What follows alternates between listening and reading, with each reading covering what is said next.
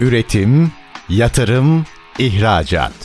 Üreten Türkiye'nin radyosu Endüstri Radyo sizin bulunduğunuz her yerde. Endüstri Radyo'yu arabada, bilgisayarda ve cep telefonunuzdan her yerde dinleyebilirsiniz. Endüstri Radyo.com Çetin Ünsal'ın hazırlayıp sunduğu Reel Piyasalar programı başlıyor.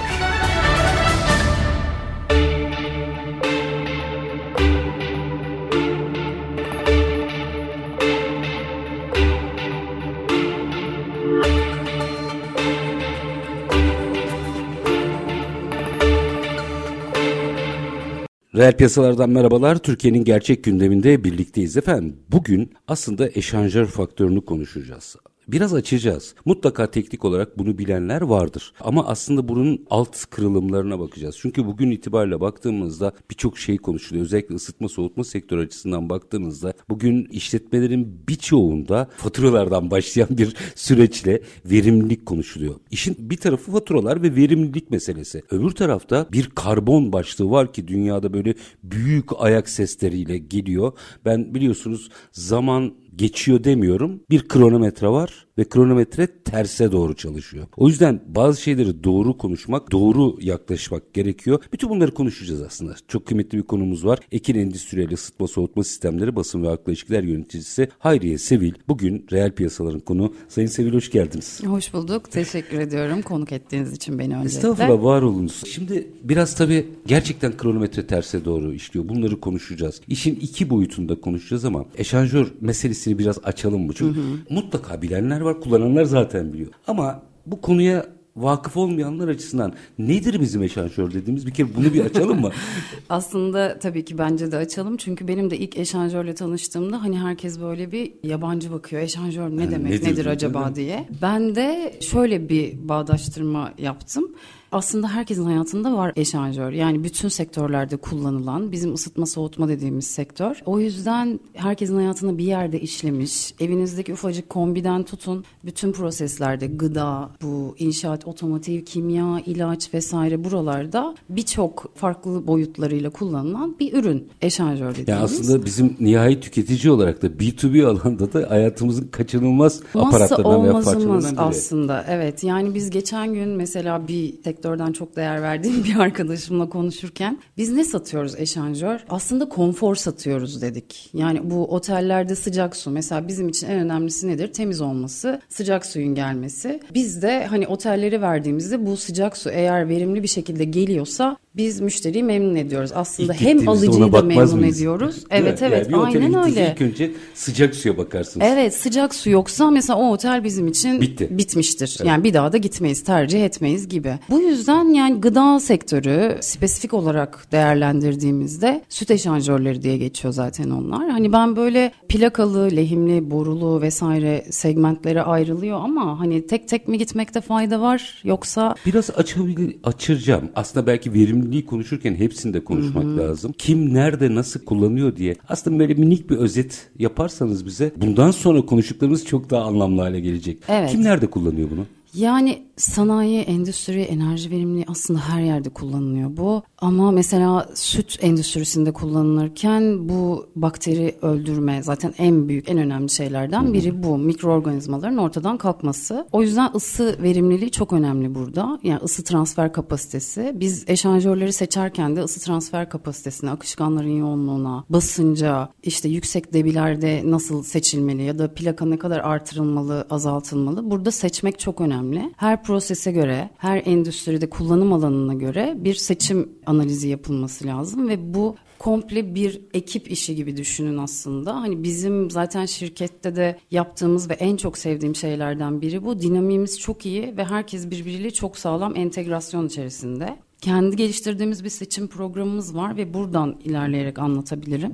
Yani mesela kullanılacağı alan atıyorum inşaat sektöründe kullanılacak ısıtma sistemleri, işte havalandırma, iklimlendirme vesaire. Burada ortamın ısı transfer kapasitesine göre plaka seçimi yapılır ve boyut seçimi yapılır. Ona göre eşanjörler verilebilir. Bu tabii genelde tabii şu an sürdürülebilir ve yenilenebilir dünya içerisinde olduğumuz için tabii bizim de geliştirdiğimiz kendimize göre böyle bir sistemimiz var. Orayı tetikliyor değil mi? Çok tetikliyor. Çünkü E, karbon dediniz az önce zaten. Bunu azaltmaya çalışıyoruz şu an Avrupa Birliği'nde vesaire biliyorsunuz. Bayağı bir 1 Ocak 2026'da da yürürlüğe girecek sanırım yeşil mütabakat. Bu yüzden artık dünya buna doğru gidiyor. Hani iklim krizi de çok ciddi anlamda riskler taşıyor şu dönemde. Yani baktığınızda bugün bu sektör dünya pazarında yüzde yani Türkiye geneline baktığınızda ısıtmada yüzde 45, soğutmada yüzde 50 gibi bir büyüme sağlamış. Bundan şunu anlıyorum. Anladığım kadarıyla biz o yeşil mutabakata doğru giden süreçte bir şeyleri iyileştireceksek ilk önce burada bir mühendislik çalışması yapmamız gerekiyor. Evet. Belki burada şunu sormak lazım. Gerçekten bunun farkında mıyız? Yani oradaki iyi ya da kötü seçimlerin bize açabileceği riskleri biraz anlatabilir misiniz? Aslında bence çok farkında mıyız bilmiyorum tabii ki. Biz bu işin içinde olduğumuz için tabii onun Gündemde. farkındalığı ve gündemde olması evet. Ama bence şöyle ki mesela karbondioksit gazı kullandığımızda ozon tabakasına zarar vermediğini bu hidrofluoroklorokarbon denen bir akışkanın içerisinde ozon tabakasına zarar veren bir madde var. Ve bu maddeyi engelliyor karbondioksit. Ozon tabakasına zarar vermiyor ve bu anlamda da sürdürülebilirlik anlamında ciddi bir verim sağlıyor. İşte maliyet açısından, enerji açısından, sürdürülebilirlik açısından hani birçok anlamda aslında artık buna dönmeli diye düşünüyoruz. Hani o eski sistem ısı akışkanlar, sıvılar vesaire bunun yerine soğutucu olarak şimdi daha önce de hani söyledik motor soğutma sistemlerinde işte kullanıyoruz daha çok işte hava soğutma gibi. Yani artık bence de dünyanın buna dönmesi gerekiyor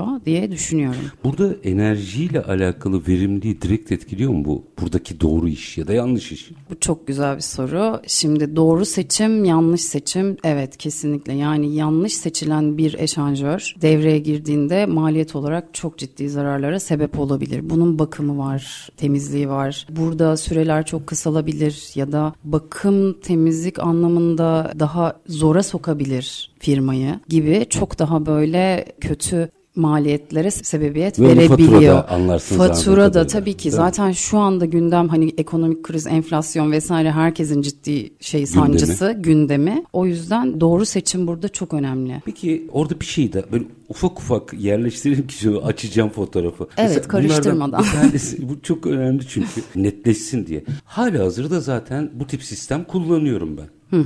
Ama biraz biz yayına girmeden önce sohbet ederken enteresan bir şey söylediniz. Biz buradaki teknolojiyi geliştirmek için uğraşıyoruz. İşte karbonla ilgili vesaire daha iyi. Şimdi demek ki o zaman hala hazırda böyle bir sistem kullanırken bile dönüp analiz etmesi gerekiyor galiba firmaların. Kesinlikle. Orada doğru hareket ne? Ne yapacağım? Yani ben tamam kullanıyorum bu sistemleri. Gelip bir çek mi ne denir? Check-up mı yaptırayım? Nedir orada benim yapmam gereken hareket? Yani bence önce bilinç tabii ki. Aslında yavaş yavaş buna dönecek tabii ki. İnsanları da görüyoruz sektörde bilinçleniyorlar ve buna doğru dönüyor ama burada evet check-up yani o anda oradaki ihtiyacı çok iyi analiz etmek gerekiyor. Uyumlu mu değil mi ona bakmak gerekiyor. Sıfırdan kuruyorsanız sorun yok da entegre edecekseniz programı. Evet, enteg ya bir de tabii bunu paket sistem olarak da düşünmek lazım. Sadece eşanjör bazlı da değil. Çünkü sistemin her parçası çok önemli burada. Yani seçtiğiniz kompresörden işte atıyorum gemi inşaat sektöründe gemiye taktığınız o borulu evaporatör kondenserler mesela deniz suyundan tatlı suya çevirerek enerji üretiyoruz ve işte oradan bir şekilde motoru soğutmaya çalışıyoruz. Hani bu sistemi biz kuruyoruz. Yani komple. O yüzden oradaki deniz tuzunu da korozyonu da işte binanın yapısını da atıyorum inşaat sektöründe, gıda sektöründe ortamın ısısını da her şeyi baz alarak iyi bir değerlendirme yapılması gerekiyor. Aldım entegre ettim yok yani. Bütün Tabii faktörleri ki her şeyi en ince ayrıntısına kadar detaylandırmak gerekiyor. Aslında çok basit bir şey proje gibi düşünün. Yani çok kolaydır. Hani beş tane plakayı ben de takarım, contalarını Evet, sıkarım, o değil veririm. işte, onu anlatmaya Ama o değil. O aradaki akışkanı daha fazla verimli hale getirmek için plakaların artırılması burada çok önemli. Bir plaka bile çok fazla şey yapabiliyor. İşte bunu biz şu anda lehimli eşanjöre başladık. Mesela o da daha spesifik prosesler için yağ soğutma gibi yerlerde kullanıyoruz. Yani sıvı olabilecek aklınıza gelen her yerde kullanılıyor bunlar. O yüzden bakteri, gıda da bakteri çok önemli. İşte plakalı eşanjörlerde ısıtma, ısı transfer yüzeyleri çok önemli. Binanın yapısı çok önemli, projeler çok önemli. Yani aslında adım adım en başından her şey böyle çok didik didik irdeleyerek, o prosesi inceleyerek seçimi ona göre yapmak lazım diye düşünüyorum. Bu anladığım yani kadarıyla artık bir inisiyatif olmaktan çıktı. Yani eskiden bütün bu koşullar yokken fabrikanızın veya işletmenizin verimliliği, üretiminizin verimliliği açısından bunu konuşabilirdiniz. Şimdi galiba artık çok inisiyatif olmaktan çıktı. Adım adım gelen o mutabakat bize bunları zorunlu kılıyor anladığım kadarıyla. aynen öyle. Peki orada işte bir iki dakika sonra bir araya gideceğim ama şunu sormak isterim. En son ısıtma soğutma fuarında ne konuşuldu orada? Gündem neydi mesela? Sektör neyi konuşuyordu? Sektör neyi konuşuyordu? Aslında şöyle tabii sektör daha çok dünya üzerindeki krizi, iklim krizini yani bu şu mesela benim çok dikkatimi çeken şeylerden biriydi. Önümüzdeki 3-4 sene içerisinde böyle 2.7-4 derece kadar bir ısınma olduğunda ciddi bir iklim krizine doğru gidiyoruz. Hani burada hem çevreye zarar vermeyecek hem de bizim işimizi kolaylaştıracak ne gibi ürünler geliştirilebilir, ne olabilirdi? Aslında daha çok otomasyon ve teknolojiye dönük şeyler konuşuldu. Çünkü biz de bu anlamda kendimizi çok geliştiriyoruz. ARGE departmanına yaptığımız yatırımlar çok çok fazla ve gerçekten uzman mühendislerle ve bu işi bilenlerle çalışmak bence fark yaratıyor diye düşünüyorum. Burada yazılımları geliştirip evet artık biz böyle sıcak değişik bir iklime doğru gidiyoruz ve ciddi krizlerle karşı karşıyayız. Çünkü her şeyin kimyası değişecek. Bu noktada işte gıdadan tutun içtiğimiz içeceklere kadar artık yeni jenerasyon bence çok şanssız olmakla beraber çok kötü şeylere maruz kalabilirler. Ya hem maddi düşünün hem beslendiğimiz şeyler, içtiğimiz suya kadar bir şeyler tükeniyor. Enerji verimliliği artık burada çok hat safhada önem kazanıyor. O yüzden burada neyi nasıl geliştirebiliriz? Teknolojik anlamda, otomasyon anlamında bu endüstriye ne katabiliriz? Bu konuşuluyordu. Daha çok hani bir de biz üretici, yer, ilk yerli üretici firma olduğumuz için şimdi sektörde de bir öncülüğünüz var. O yüzden bir sürü sorumluluk yükleniyorsunuz. Şimdi biz bu anlamda piyasaya sektör olarak baktığınızda çok fazla sorumluluk sahibi bir firmayız. Yani işte derneklerde, işte Soğutmacılar Derneği'nden tutun gıda dernekleri, işte kazan bile, burada bile varız. Hani burada elimizden ne geliyorsa her anlamda böyle yardım etmeye ya da ülkenin katma değerini arttırmak için neler yapabiliyoruz? Hep bunu geliştirmeye çalışıyoruz. O zaman elinizden ne geliyor? yüzden- bir soracağım onu. Evet, elimizden çok şey gideyim. geliyor. Araya Evet. Çünkü anladığım kadarıyla buradaki bir yerli firmanın oradaki performansı aslında Türkiye'nin rekabet edebilirliği açısından önemli hale geliyor. Çok önemli. Orayı birazcık açacağım ama minik bir araya gidelim. Tamamdır. Aranın ardından devam edelim. Efendim aslında gördüğünüz gibi hani eşanjörle başladık ama ısıtma soğutma verimlilikten bahsediyoruz. İster enerji ister ürünün kalite verimliliği nereden bakarsanız bakın minik bir ara. Aranın ardından Ekin Endüstriyel Isıtma Soğutma Sistemleri basın ve halkla ilişkiler yöneticisi Hayriye Sevil ile reel piyasalarda birlikteliğimiz devam edecek. Lütfen bizden ayrılmayın. Üretim, yatırım, ihracat. Üreten Türkiye'nin radyosu Endüstri Radyo sizin bulunduğunuz her yerde. Endüstri Radyo'yu arabada, bilgisayarda ve cep telefonunuzdan her yerde dinleyebilirsiniz. Endüstri Radyo.com Kısa bir aranın ardından reel piyasalarda tekrar sizlerle birlikteyiz. Konuğumuz Ekin Endüstriyel Isıtma Soğutma Sistemleri Basın ve Halkla İlişkiler Yöneticisi Hayriye Sevil. Eşanjör faktöründen başladık aslında ısıtma soğutmaya kadar gidiyoruz. Orada demin fuardaki trendlere baktığınızda belki ısıtma soğutmanın her alanı için geçerli bu. Bir kere galiba yarına entegre olmuşlar. Yarını nasıl çözeriz? Şimdi firmalar bu kadar. Buna kafa yorarken bir şey daha söylediniz birlikte açın. Şimdi biz yerli üreticiyiz ve burada sorumluluklarımız var dediniz. Oraya nasıl ders çalışıyor? Siz ARGE'de ne konuşuyorsunuz, ne tartışıyorsunuz? Buradan devam edelim? Evet devam edelim. Çok güzel. Biz Arge'de ne konuşuyoruz? Aslında bence bizim şirketin en önemli belki de yüzde yetmiş çok değerli olan bir departman Arge departmanı hani böldüğünüzde. Çünkü burada az önce de konuştuk ürünü alırken çok çok dikkat edilmesi gereken noktalar var. Örneğin atıyorum üstünüze bir kıyafet alıyorsunuz. Small giyiyorsunuz ya da medium giyiyorsunuz. X large aldığınızda ne kadar kötü duruyor. Tabii. Emanet duruyor ve hoş gözükmüyor ya da sizi konfor alanınızı birazcık Daraltıyor. daha daraltıyor. Bunun gibi düşünün basamak basamak. Bu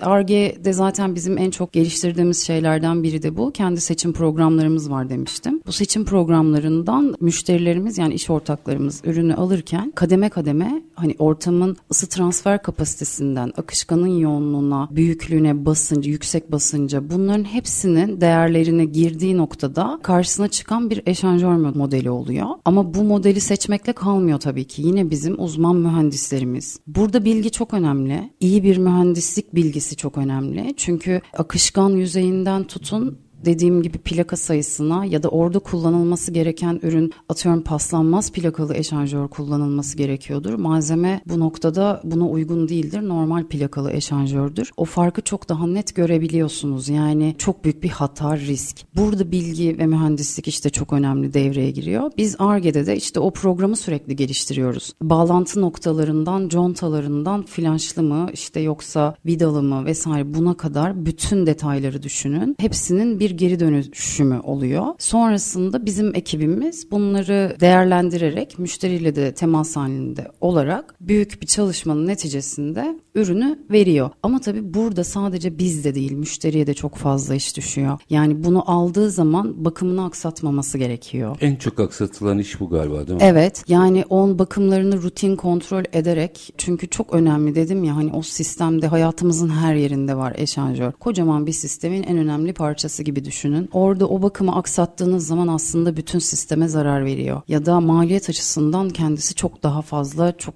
çok büyük zararlara uğrayabiliyor. O yüzden yani en çok dikkat edilmesi gereken şeyler seçim konusu. Anladığım kadarıyla arama motorundan kendine teşhis koyup doktora gitmemek gibi bir şey bu. Yani oraya bir bakarsınız neyin var diye ama doktora gitmeniz gerekiyor. Aynı şey burada da o mühendise teslim olmanız gerekiyor anladığım kadarıyla. Aynen öyle. Çünkü biz yeni nesil mühendislik diye çıktık yola. Hı-hı. Hani hem teknolojiye entegreyiz hem de işte gerçekten bu anlamda iyi yetişmiş mühendislerimiz var. Biz doktoruz ya yani çekinmeyin hani bunu söylerken çekinmeyin aslında temas ediyoruz biz size. Yani burada bir hata yapılabilir herkes işte yanlış bir seçim yapılabilir. Oradaki birebir temaslar çok önemli. Yani müşteriye doğru bilgiyi vermek çok önemli. E bu noktada da oradan seçip hadi ben aldım bu benim işime yarar internetten kıyafet almıyoruz ya da bir şey almıyoruz yani. Onda bile yüz kere düşünülüyor yani. Tabii ki işte beden örneği gibi yani ortama uygun bir şey seçemediğinizde hem bizim açımızdan bu yüksek maliyet, gereksiz bir git gel ve enerji oluyor. Hem de karşı taraf için kötü bir durum. Orada biraz şey hadi sinematografik hale getirelim işe.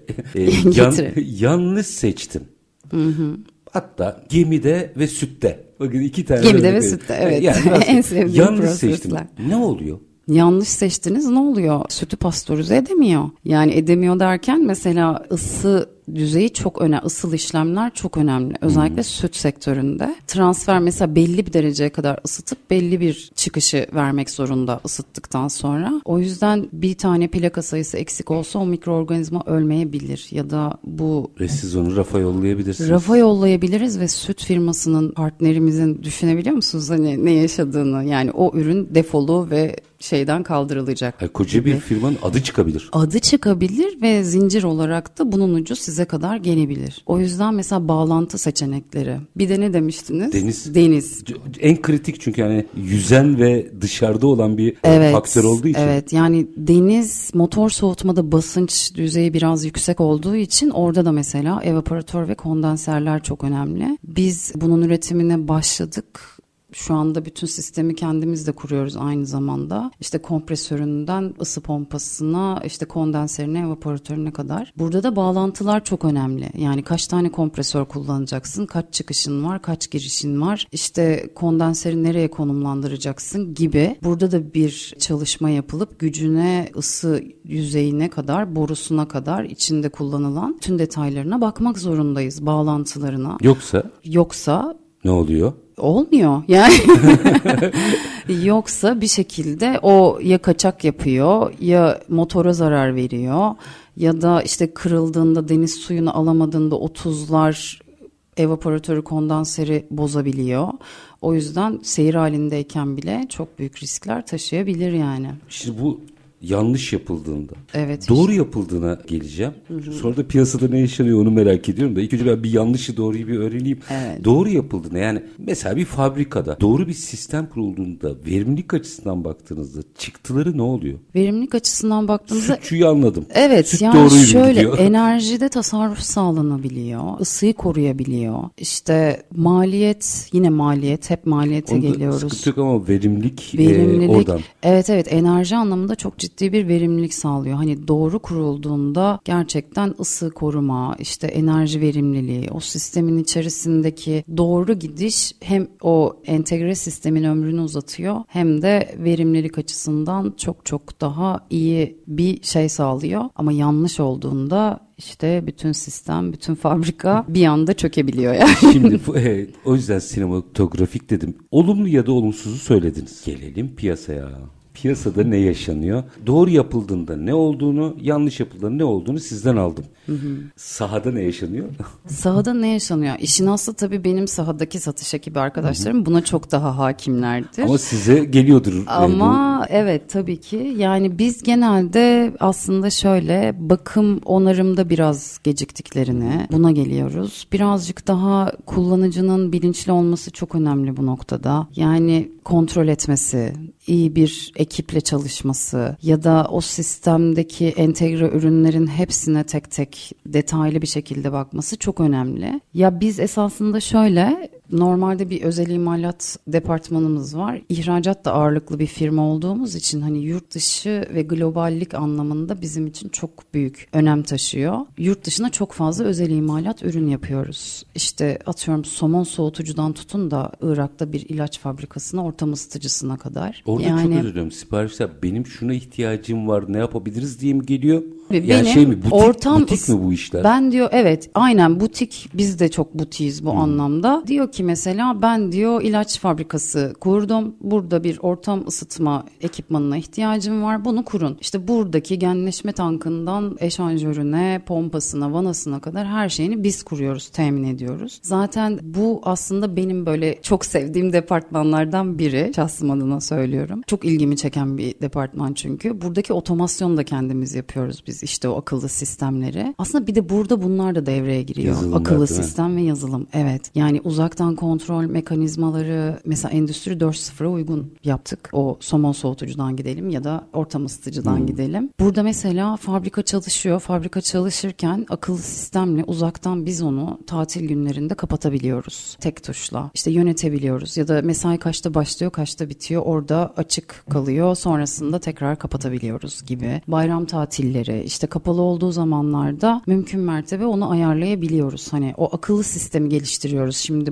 bu aslında sistemin belki de en önemli şeylerinden biri. Çünkü o akıllı sistem, otomasyon yazılım sisteminde ufacık bir kaçak ya da bir bir şey olduğunda, bir hata olduğunda sistemi de bozabiliyor. Bunu biz nereden hatırlıyoruz? Şimdi dinleyicilere bir şey hatırlatayım. Bundan belki bir 7-8 sene önce bilemediniz 10 sene bile olabilir. İran'da bir nükleer tesis vardı hatırlar mısınız? Soğutmaları ile ilgili hacklenmiş, hacklenerek Orada bir siber saldırı vardı. Değerleriyle oynadılar. Ee, sanki aşırı evet. bir soğutma olmuyormuş veya oluyormuş gibi tam şimdi vakayı hatırlayamıyorum ama oradaki ısıtma soğutma değerleriyle ilgili. İşte galiba burada işin mekanik ve mühendislik tarafı kadar yazılım, oradaki doğru entegrasyon bu kadar önemli hale geliyor. Evet, evet. Nükleer tesisten bahsediyorum. Sanıyorum son 20 yılın 15 yılında en önemli siber güvenlik başlıklarından biri olarak düşünürüz. Tamam sizin tesise eklemesinler ama günün sonunda aslında uzaktan o tesisin kontrol edilebiliyor olması galiba bu açıdan önemli. Tabii. Yani şu anlamda yani çok doğru bir noktaya parmak bastınız aslında. Uzaktan kontrol edilebiliyor olması evet uzaktan kapatabiliyor olmak çok önemli. Çünkü onun gibi işte o siber saldırı vesaire dediniz enerji santrallerinde özellikle çok çok çok önem kazanan bir şey. Yani bu zaten şu anda 5.0'a Doğru doğru, gidiyoruz, gidiyoruz. doğru. Onu uygulamaya çalışıyoruz yazılımlarda ama daha tabii ki henüz gelişmiş ya da oluşmuş bir şey yok. Dünyada da yok zaten. Yok evet yani bu 21. yüzyılda artık her şey boyut değiştiriyor, şekil değiştiriyor. Yani bundan gerçi her gün değişiyor gündem biliyorsunuz da hani bir hafta sonra ne olacağımızı da bilmiyoruz açıkçası. Sürekli bir değişikliğe uyanıyoruz her gün. Ama evet o otomasyon ve yazılım, uzaktan kontrol bu anlamda çok çok çok değerli Kritik bir şey. bir nokta. Evet. Ee, şimdi orada minik bir araya gideceğim. Aranın ardından tekrar bize geleceğim. Yani orada verimlilik, yeşil mutabakat falan onlara tekrar döneceğim ama merak ettiğim bir şey var. Yani bir Türk firması dışarıya çıktığında Orada nasıl bir rekabet var? Firma bazında değil ama ülke bazında rakiplerimiz kim? Eksiğimiz fazlamız biraz fotoğraf çekmenizi rica edeceğim. Ama minik bir ara. Tamam. Aranın ardından biraz yurt dışı pazarı konuşalım. Efendim kısa bir ara. Aranın ardından Ekin Endüstriyel Isıtma Soğutma Sistemleri Basın ve Halkla İlişkiler Yöneticisi Hayriye Sevil bizlerle birlikte eşanjör faktöründen ısıtma soğutma açısından ortaya koyduğu farklılığa kadar çeşitli sektörlerde kullanım şekli dahil mercek altına alıyoruz. Gördüğünüz gibi sadece bir mühendislik değil aynı zamanda yazılımdan başlayan bir teknolojik dönüşümün de yaşandığı bir alan ve çok hayati bir alan. Kısa bir ara aranın ardından reel piyasalar devam edecek. Lütfen bizden ayrılmayın. Üretim, yatırım, ihracat. Üreten Türkiye'nin radyosu Endüstri Radyo sizin bulunduğunuz her yerde. Endüstri Radyo'yu arabada, bilgisayarda ve cep telefonunuzdan her yerde dinleyebilirsiniz. Endüstriradyo.com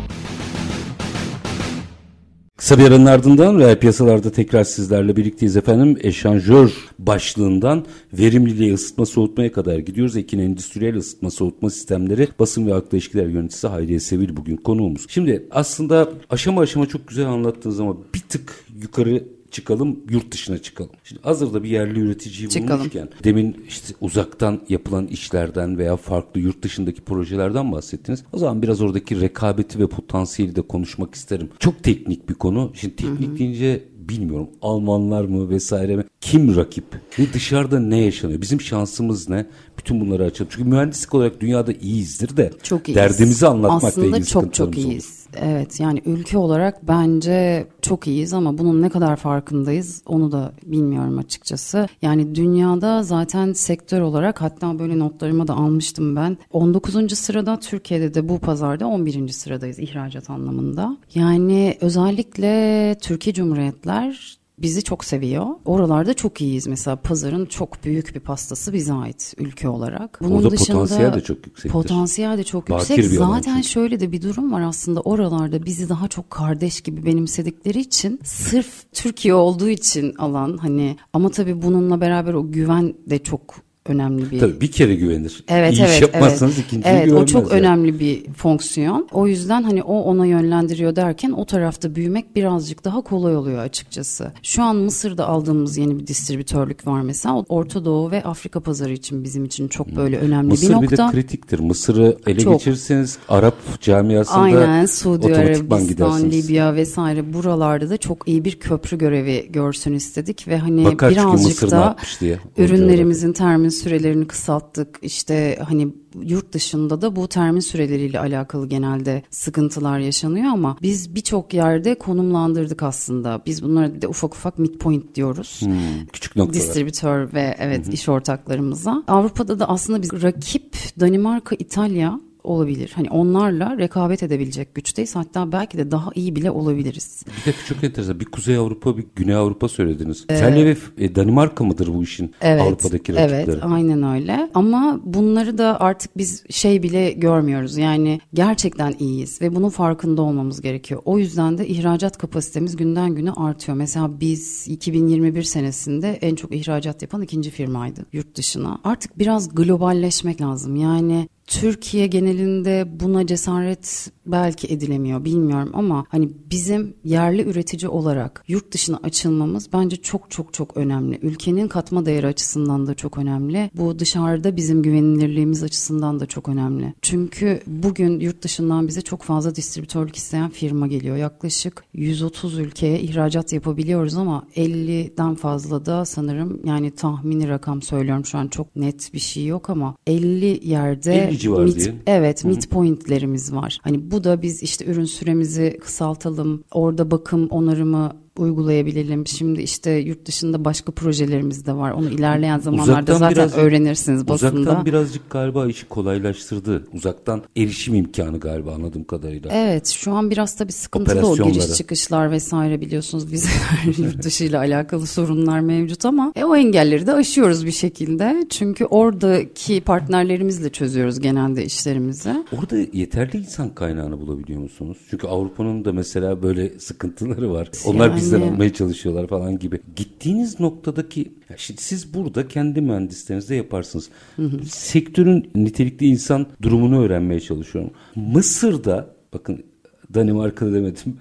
Mısır'da bulunabiliyor mu? Ve Azerbaycan'da bulunabiliyor mu? Dediğim gibi uzaktan müdahale bu bir avantaj. Sürekli gitmek gerekiyor. Birilerinin olması lazım değil mi? Tabii tabii. Sürekli gitmek gerekiyor. Yani tabii ki kötü diyemem şimdi hiçbiri için ama bizim kadar yeterli olduklarını düşünmüyorum. Yani o yüzden sürekli sıcak temas, ziyaret, yanlarında eğitim. Eğitim çok önemli. Yenilenen her Durağan bir teknoloji- iş de değil çünkü. galiba. Değil sürekli gelişen bir iş sürekli eklenen bir şeyler var o yüzden bunun içinde zaten bizim Özbekistan tarafında işte o kısma bakan Türkiye Cumhuriyetler tarafında çok sağlam bir mühendis arkadaşımız orada ve sürekli onlarla sıcak temas halinde. Ya bir de talepleri çok iyi anlamak lazım hani burada talebe göre cevap vermek lazım yurt dışındakilerde çok çok daha önem arz ediyor bu çünkü aynı dili konuşmuyorsunuz yanlış bir şey olabiliyor vesaire bizim kadar gelişmiş değiller ama bunu çok net görebiliyorsunuz orada. O yüzden de o sıcak temas çok önemli yani. Ama anladığım kadarıyla bir potansiyel var Türkiye açısından. Evet. Türkiye markasıyla ilgili bir fiyatlandırma sıkıntısı çekiyor musunuz? Çok net sorayım. Yani adına Türkiye'den geliyor ya birazcık.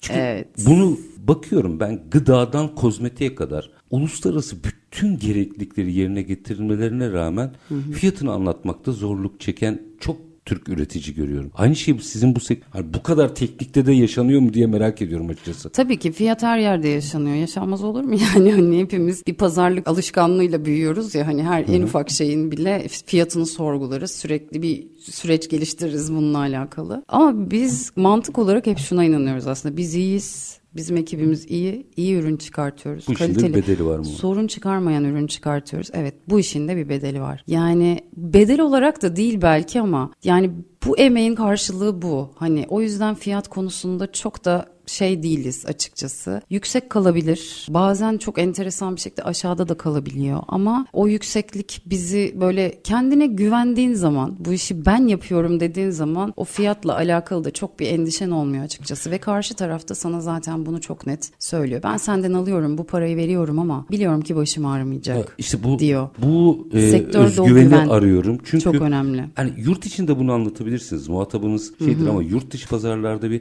Türk malına güven meselesi var. Yani belki bir tişört satarken çok ciddi pazarlık Bazı yapılabiliyor ama burada Evet. eğer katma değeri yükseltebilirsek benim tişört satan hazır giyimcimin de fiyatı yükselecek. O yüzden kaygılanıyorum sizin durumunuza. Aynen öyle. Ya bazı bölgelerde sizi çok iyi anlıyorlar ama bazı bölgelerde de bir Türk düşmanlığı oluyor tabii. Ama burada da işte kişi bazlı biraz birey- bireysel gitmek gerekiyor bence. Hani orada artık satış pazarlama işin içine giriyor ve orada gönlünü fethetmek, işte onu doğru anlamak, ön yargıları kırmak belki birazcık güç olabiliyor. Ama bir şekilde ben imkansız olan hiçbir şeye inanmıyorum. Yani istedikten sonra Bence anahtarı her verdiniz. yere her şekilde Yaptığınız işe güveniyorsanız Evet. bastırın diyorsunuz. E, çünkü Aynen. dünyada bunu böyle yapıyorlar. Peki tekrar yurt içine geleceğim ama yurt dışıyla bağlantılı geleceğim. Tekrar bir tarafta faturalar, bir tarafta ürünün verimliliği bunlar tartışılırken galiba şu eşanjör meselesini baştan herkesin bir mercek altına alması gerekiyor. Kesinlikle. Nasıl bir sürece doğru gidiyoruz? Biz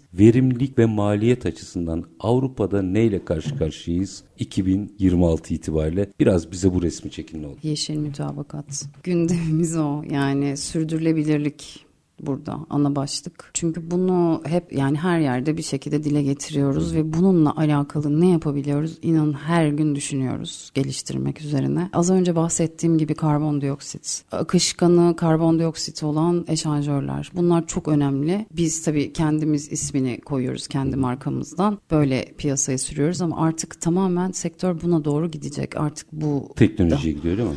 Evet evet hem yani belki maliyet olarak birazcık daha alıcı tarafından zorlanılabilir ama geleceğin maliyeti ya da o verimliliği açısından baktığınızda Karbon çok vergisinden daha düşüktür. evet çok daha mantıklı bir yere doğru gidecek. Çünkü her şey artık geri dönüşüm, sürdürülebilirlik, yeşil çevre, ozon tabakası bundan ibaret. O yüzden bu tarafa doğru gidiyoruz ama burada bence bizim bilinçlenmemiz için evet birkaç adım atılması gerekiyor. Buna belki de derneklerin rol üstlenmesi gerekebilir. Ne, ne yaparlarsa rahatlayacak. Şimdi ben bunu soruyu niye sorduğumu açayım size. İlk binde çok büyük bir problem olduğunu düşünmüyorum Türkiye'de. Yani eksiği olan olabilir fazlası ama bu konuyla ilgili bilinç düzeyinde ilk bin iyidir. Evet. Yapması gerektiğini biliyor. Asıl ben diğer kobilere Yapması bilmeyenler. Şimdi onlara nasıl ulaşacağız? Onlara bu işi nasıl anlatacağız? Biraz buna girmek lazım belki de. Ya o kadar güzel bir şey ki aslında söylediğiniz. Evet hani bizim de düşündüğümüz bir şey atıyorum. Bayi kanallarımız var şimdi. Türkiye'nin her yerinde bayimiz var. Onları bilinçlendirmek. Şimdi tam ürünü alıyor, stok çekiyor, işte satıyor, ediyor falan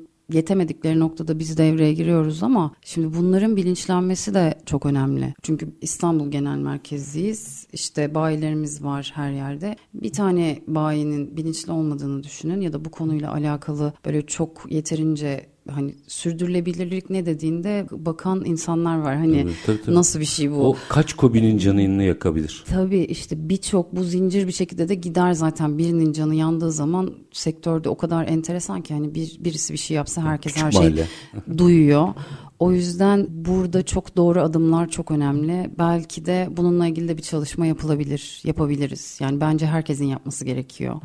Öncelikle şirket içerisinde bununla ilgili eğitimler, seminerler düzenlenebilir. İşte sivil toplum örgütleri var. Biz bunlara üyeyiz dedim. Şimdi mesela Sosyat, e, Soğutmacılar Derneği, İSİP geçen gün çalıştayı oldu hatta. Buralara da üyeyiz. Mesela buralarda belli bu karbon ayak izinin azaltılması vesaire bununla alakalı işte sürdürülebilirlikle alakalı birçok böyle seminerler düzenliyoruz. Ben hem eğitim komisyonu hem de basın komisyonundayım orada. Yani bilinçlendirmeye çalışıyoruz ama insanların ne kadar aldığıyla da doğru orantılı bu. Ama galiba O anlatmamız yüzden- lazım. Yani çünkü o ilk bin dışındaki kobilerin her biri ilk binin tedarikçileri aslında. Evet. Yani orayı çözemezsek ilk bini çözemeyeceğiz. Belki de hani hep şey vardır ya biz böyle anlatıyoruz ama anlatılan şeyler çok bir yerden giriyor bir yerden çıkıyor insanlar duyuyorlar ama uygulamalı gördükten sonra bu iş yayılacak bence. Hmm, yaşayın. Evet yani görecek, deneyecek. Aa evet zarar da vermedi. Herhangi bir kaçak insan canına da mal olmadı. Ya da aa bu çok iyiymiş. Hani sürdürülebilirlik de buymuş. Birazcık insanların böyle dokunarak, yaşayarak, görerek bence bu işi anlaması gerekiyor. Dijital ikiz kullanacak mısınız orada? yani, ya çünkü bu, bu çünkü önemli. Ee, bazen onları ikna etmek için e, mutlaka tartışıyorsunuzdur aranızda ama şu anda hani böyle bir teknoloji daha bu kadar e, rahatlamadı. Çünkü bu, Yok, burada böyle rahatlamadı. handikap var. Standart bir şey yok. Her firmanın e, kendi operasyonu anladığım kadarıyla bu. Tabii. Yani Çetin AŞ ile e, Hayriye AŞ arasında ihtiyaçlar açısından değişiklikler gözüküyor. Hani bir program yazdım da herkese bunu göstereyim olmuyor. Tabii şöyle zaten şu an galiba yerli üretici bir tane daha ufak bir firma var diye biliyorum. Yani yerli üretici yok Türkiye'de ve hep distribütörlükler var işte belli firmalar. Onlara baktığınızda şimdi onların sistemi de çok farklı işliyor. Onlar yurt dışından aldıkları brieflerle hareket ediyorlar burada satarken. Bizim en büyük avantajımız hem kendimiz üretiyoruz. Onlardan aslına bakarsanız hani kıyasladığınızda ne kadar daha iyi yapabildiğimizi de görüyoruz yani. Hani o distribütör firma verdiğinde baktığınızda en büyük dünya markaları bu yarıştığımız markalar ama biz burada oradaki eksikleri de görerek geliştirerek ilerliyoruz. Yani mesela o ürüne bakıyoruz çünkü rakip analizini çok iyi yapan bir firmayız. Know-how'ın içeride üretiliyor olması Türk reel sektör açısından Kesinlikle. önemli. Çok çok çok önemli. Birazcık Türkiye'deki zaten büyük şeye sahip olmamızın nedeni de hem insanların istediğinde elinin altında bir teknik servis bulması, istediğinde işte sorduğunda karşısında muhatap bulması güven açısından çok önemli bizim ülkemizde. Süren bitti ama bir, bir iki cümle şunu alarak veda edeyim size. Tamam. Belli bir yolculuğa doğru gidiyoruz ve anladığım kadarıyla eşanjör meselesi öyle dışarıdan gözüktüğü kadarıyla bir kelime değil. Değil. Çok hayati bir yerden Çok. bahsediyoruz. Önümüzde de hadi 2023'ü bitirdik diyelim 24-25 var. Bu iki sene içerisinde ne yapmamız lazım? Bu açıdan baktığımızda verimlilik açısından ısıtma soğutma sektörü üst başlığıyla iki cümle bunu alayım öyle veda edeyim size. Gelişmemiz lazım. Yazılım, otomasyon çok gelişmemiz lazım. Çok araştırmamız lazım. Teknoloji anlamında çok ilerlememiz lazım. Ve yine geliyoruz aynı noktaya sürdürülebilirlik, sürdürülebilirlik. Çünkü yaşayacağımız iklim krizi, yaşayacağımız sorunlar bunların hepsi dünyadaki bütün sektörlere entegre bir şekilde gidecek. Biz de bunun en önemli halkalarından biriyiz. O yüzden yeşil mütabakatı içeren yani 2026'da devreye girecek ama o zamana kadar gerçekten yapılması gereken var. teknolojik anlamda, yazılımsal anlamda işte bir sürü şey var. Bugünden başlamak gerekiyor. Kesin. Konuşacağız. Durmamak gerekiyor yani. e, durmamak gerekiyor. Bu iki sene içerisinde doğru işleri yaparsak 2026'ya Rahat bir ederiz. nebze olsa daha hazır olacağız. Sayın Evet. Semih çok çok teşekkür Ben ediyorum. teşekkür Var ederim. Olunuz. Çok memnun oldum. Aynı şekilde var olunuz efendim. Efendim biz bugün eşanjör faktörünü konuştuk. Isıtma soğutma açısından ortaya konulan farklılıklara baktığınızda ür- ürün kalitesinden aslında üründe kullanılan verimliliğe, enerjinin verimliliğine kadar daha üst başlığa gittiğinizde işte yeşil mutabakat sürecine hazırlığına kadar bir aparat, bir plaka deyip geçmeyin. Oradaki doğrular ya yanlışlar sonuçları belirliyor. Biz detayları Ekin Endüstriyel Isıtma Soğutma Sistemleri Basın ve Halkla İlişkiler Yöneticisi Hayriye Sevil ile konuştuk. Her zamanki gibi bitirelim. Şartlar ne olursa olsun paranızı ticarete, üretime yatırmaktan, işinizi layıkıyla yapmaktan ama en önemlisi vatandaş olup hakkınızı aramaktan vazgeçmeyin. Hoşçakalın efendim.